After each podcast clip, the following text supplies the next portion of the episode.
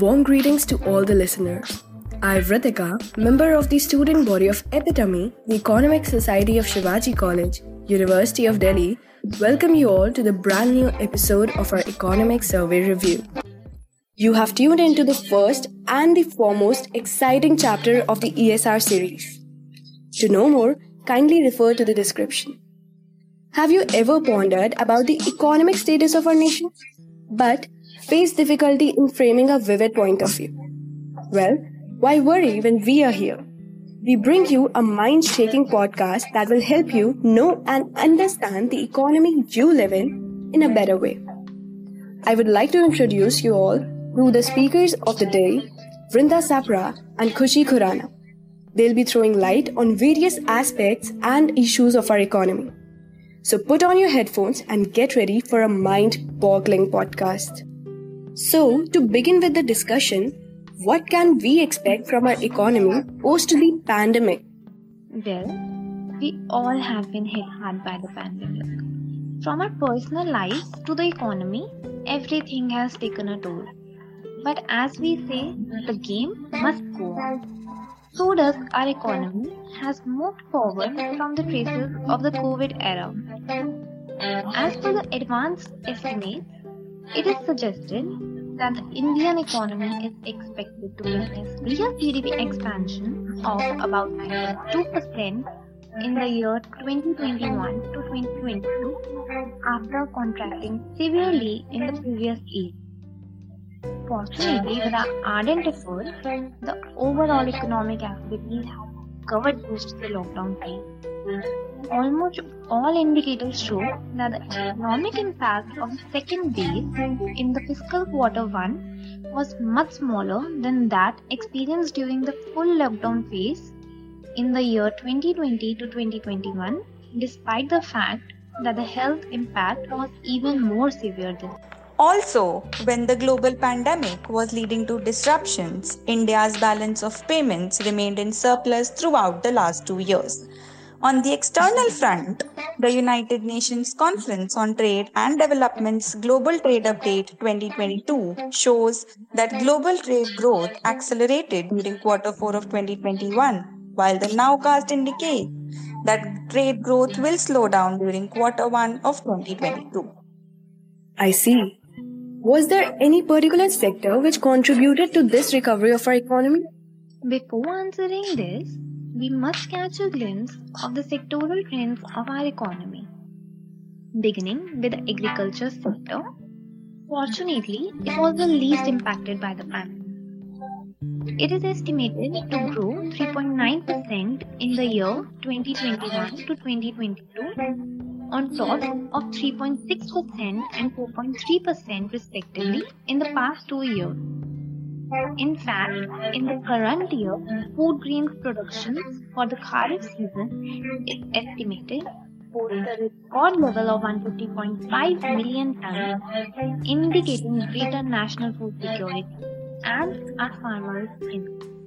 Talking about the industrial sector, it went through a big swing by first contracting by seven percent in twenty twenty and twenty-one and then expanding by eleven point eight percent in this financial year. Since January twenty twenty-one, the widely used Purchasing Managers Index, manufacturing has remained in the expansionary zone, that is over fifty, except for one month when the second wave had slowed down economic activity. All thanks to the rising capital expenditure by the government on infrastructure and an uptick in the housing cycle that have been responsible for reviving the construction sector. This has allowed the consumption and production of steel and cement consumption to revert to pre-COVID levels. Figure statistics provided by R B I and leading real estate companies show significant revival in the Indian residential real market in twenty twenty-one in terms of growth in sales, prices, and new launches. If we talk about the service sector, the overall sector first contracted by eight point four percent in the year twenty twenty to twenty-one and then is estimated to grow by eight point two percent in twenty twenty-one to twenty-two. The real estate and the public administration segments are now well above pre-COVID levels. Segments like travel, trade, and hotels are yet to fully recover. It should be added that the stop-start nature of repeated pandemic waves makes it especially difficult for these subsectors to gather momentum. Wow, that was something insightful, I can say. The covid nineteen pandemic is a global crisis that has hit the world on multiple fronts. India, not being an exception, has also taken a mass hit. There has been a sharp contraction in economic activities in twenty twenty, but still the economy has managed to resume to positive growth this year. Vrinda and Khushi, can you please throw some light on the demand trends of the country also? Of course, why not? The total consumption is estimated to have grown by seven percent in the year twenty twenty-one to twenty twenty-two, with government consumption estimated to grow by seven point six percent, remaining the biggest contributor as the Talking about the private consumption, it is also estimated to have improved significantly. This is supported by a sharp rebound in F five like I I T consumer durable. Private consumption is also poised to see stronger recovery with rapid coverage in vaccination and faster normalization of our economic activity. If I talk about the investments and export-import of this year's economic survey, then we can say that investment, as measured by gross fixed capital formation, is expected to see strong growth of about fifteen percent in the year twenty twenty-one to twenty twenty-two and achieve full recovery of the pre-pandemic level. Government's policy on quickening virtual cycle of growth via CAPEX and infrastructure spending has increased capital formation in the economy, lifting the investment to G D P ratio to about twenty-nine point six percent in the year twenty twenty-one to twenty twenty-two, the highest in seven years.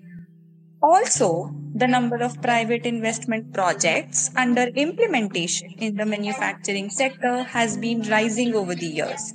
Companies hitting record profits in recent quarters and mobilization of risk capital bode well for acceleration in private investment.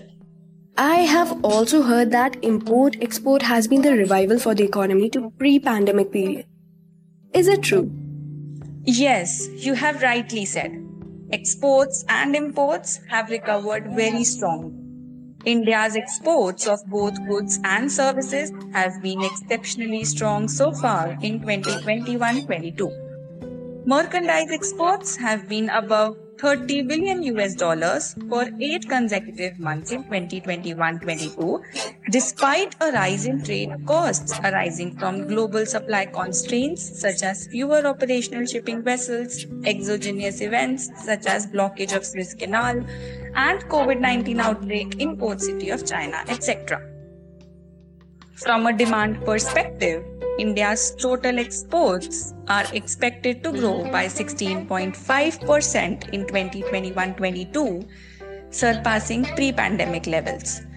Imports also recovered strongly by twenty-nine point four percent in twenty twenty-one twenty-two, with revival of domestic demand and continuous rise in price of imported crude and metals.